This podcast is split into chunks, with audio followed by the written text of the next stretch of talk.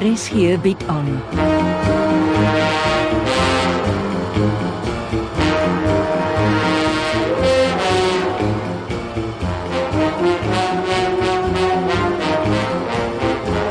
Agendas deur Jo Kleinhans.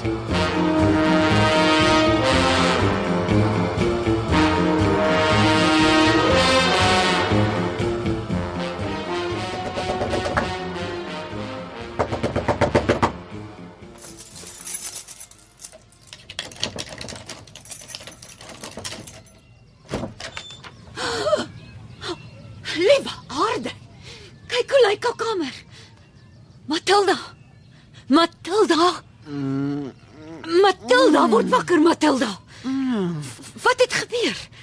Kyk hoe lyk jou kamer. Uh, wie, eh, w- w- wie het eh, in my kamers omgekrap? Uh, Ek weet nie. Ek het kom inloer omdat jy nie ontbyt kom eet het nie. Ek kan niks onthou nie. Ag, iemand was in jou kamer. Kyk. Dit lyk of iemand iets gesoek het. Wat? Ek, ek Oh, nee. verstaan nie. Probeer fokus. Ah, daar's een groot gat waar ek altyd nog 'n paar bruinselle oor Ons gehad moet die het. polisie laat kom. Om om wat te doen? My kamer is te mekaar, dis al. Matilda, niemand kon by jou kamervenster ingeklim het nie. Nie deur die tralies nie. Ek sluit saans die gastehuis se deure. Ek moes jou deur sopas oopsluit. Wat dalk het ek in my slaap rondgeloop, begin krap teen my goed. Drink jy 'n slaapel saans? Nee, nee, nee, nee, nie meer nie. Lastige gewoonte wat ek sukkel sukkel afgeleer het. Maar kyk hoe vas het jy geslaap. Ek verbeel my ek ek ruik kloroform. Kloroform. Ruik.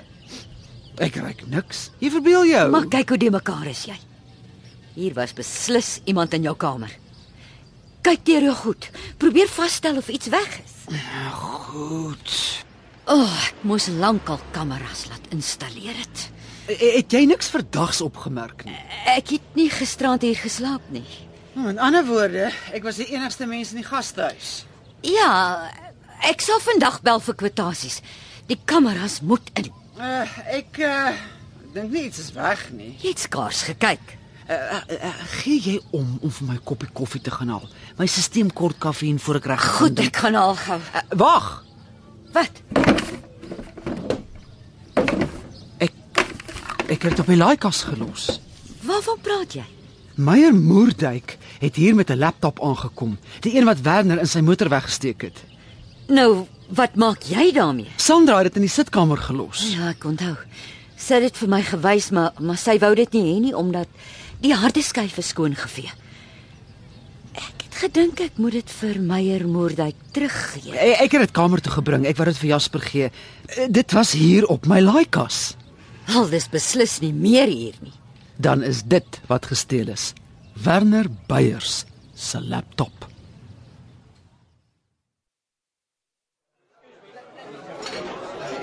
Maandagmiddag en die hoofdirekteur sit in 'n kroeg terwyl hy op kantoor moet wees. Meneer De Jager, Hoofdirekteur Libbe herken my omdat hy op onskuldige landsburgers spioneer. Dis mos al wat jy goed kan doen. gedraai jou of ek laat jou uitsmyt. Ek steur my nie aan 'n pabroek se ydelle dreigemente nie. Sê jou sê of loop, De Jager. Ek pes 'n man wat nie na sy vrou kan kyk nie. Sê die man wat sy vrou en dogter saam met 'n stormdronk Werner Beyers laat ry en hulle laat verongeluk het. Ek het hulle nie saam met Werner laat ry nie. Wag 'n bietjie. Hoe die koerantberigte nou weer gelei?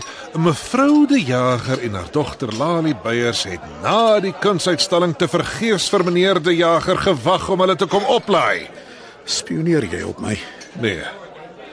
Ek gou die Amerikaanse spioen Kate Vanston dop en elke Jan Rap en sy maat met wie sy deurmekaar raak, sien ek wel deeglik raak. Ag so. Nie geweet sy werk vir die CIA nie, nee meneer die Jager. As sy 'n spioen is, hoekom het jy haar nog nie vasgetrap nie? Dis soms voordeliger om eers 'n ruk lank op 'n spioene se spoor te loop. Julle spioene se aand en môre praatjies kom nooit ooreen nie. Kate Vanston misbruik jou om die CIA by die African Research Foundation ingewurm te kry. Dis 'n blink kans om miljoene dollars se ontwikkelingshulp in Afrika in te pomp.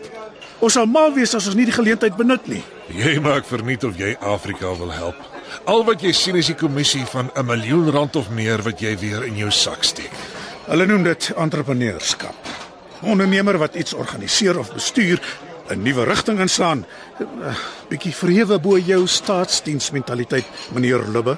Luister. Ek het in vrede my drankie gesit en drink toe jy hier inbars en beledigend begin word.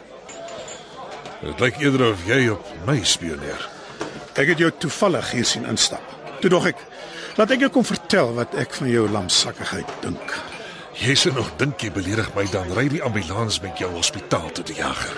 Ek is nie bang vir jou nie. Danksy jou is my kleindogter haar erfporsie kwyt. My uh, uh, staatsdiensmentaliteit begryp ongelukkig nie wat jy probeer sê nie. Natuurlik nie. Laat ek dit vir jou uitspel.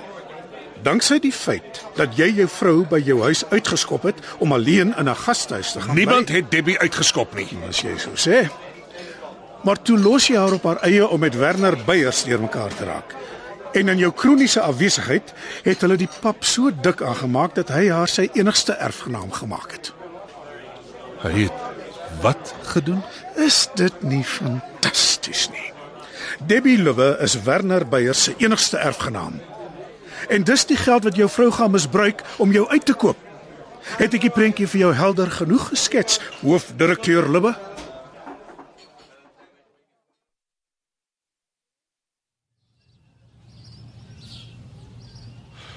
Ons twee moet praat. Ek praat nie met jou as jy gedrink het nie.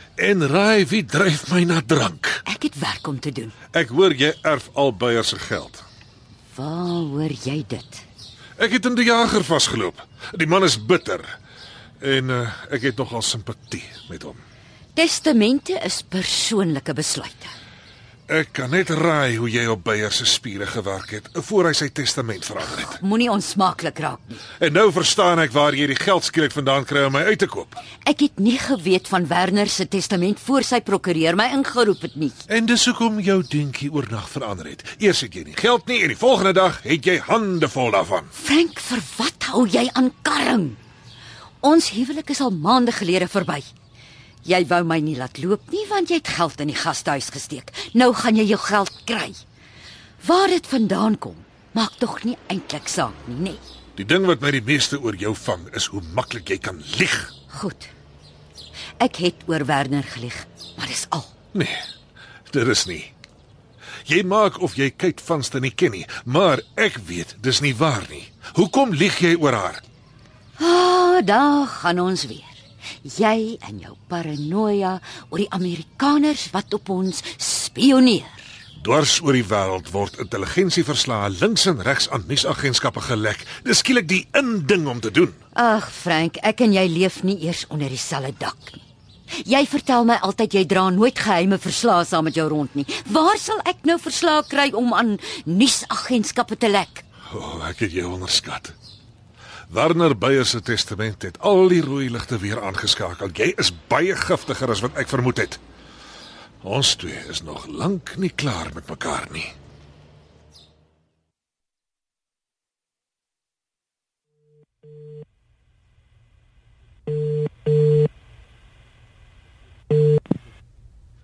Matilda van Wyk.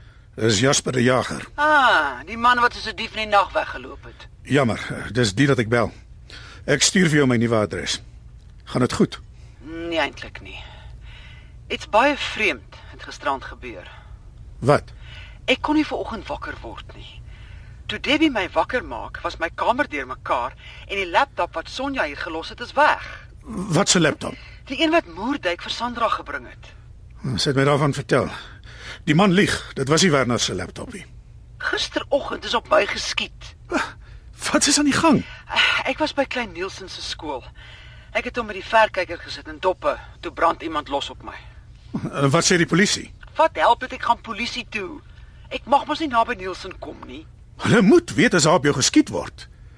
Wat sê hulle van die inbraak? Ek is moeg vir die polisie Jasper. Jy moet die soort van ding rapporteer, Matilda. Het Debbie Libbe nie die polisie gebel nie? Nee, ek wou nie. Vervloekte vroumens. Pas haar soos 'n handskoen. As dit nie nog sy is wat in jou kamer gekrap het nie. Maar dis 'n gemeene ding om te sê. Die vrou is gemeen verby. Sy is Werner se enigste erfgenaam. Verbeel jou, sy sit met al Werner se duisende rande. Ernstig. Die arme Sandra moet in die grond wees. Sy is. Ai, die ou lewe hou net nie op om ons bloedneus te slaan nie. As ek maar net my kleinkind weer kon sien, saam met Nielsen kon kuier. Moenie moed verloor nie. Ek gaan dinge nie los soos dit is nie. Maar as ek jy is, kry ek dringend vir my ander blyplek. Debbie Lubbe is groot gif. Jy kan haar nie vertrou nie. Pas jouself op. En jy ook.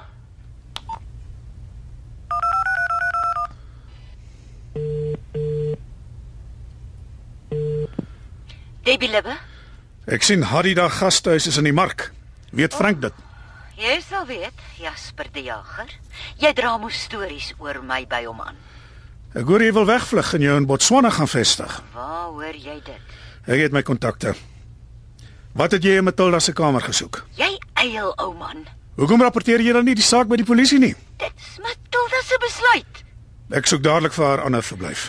Doen wat jy moet doen. Bly net uit my lewe uit weg. Vieslike heks. Wag maar. Elke hond kry sy dag.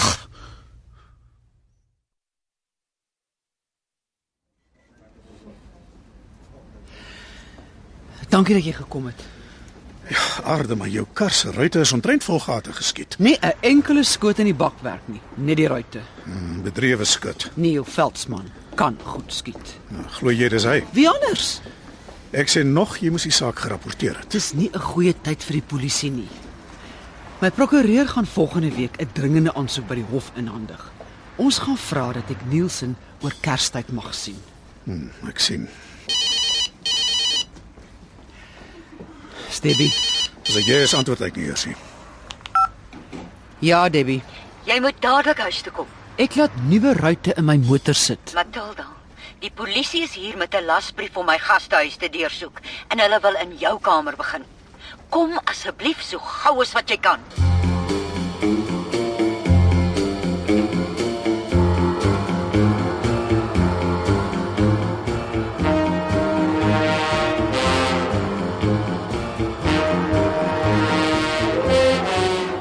Agendas word geskryf deur Jo Kleinhans.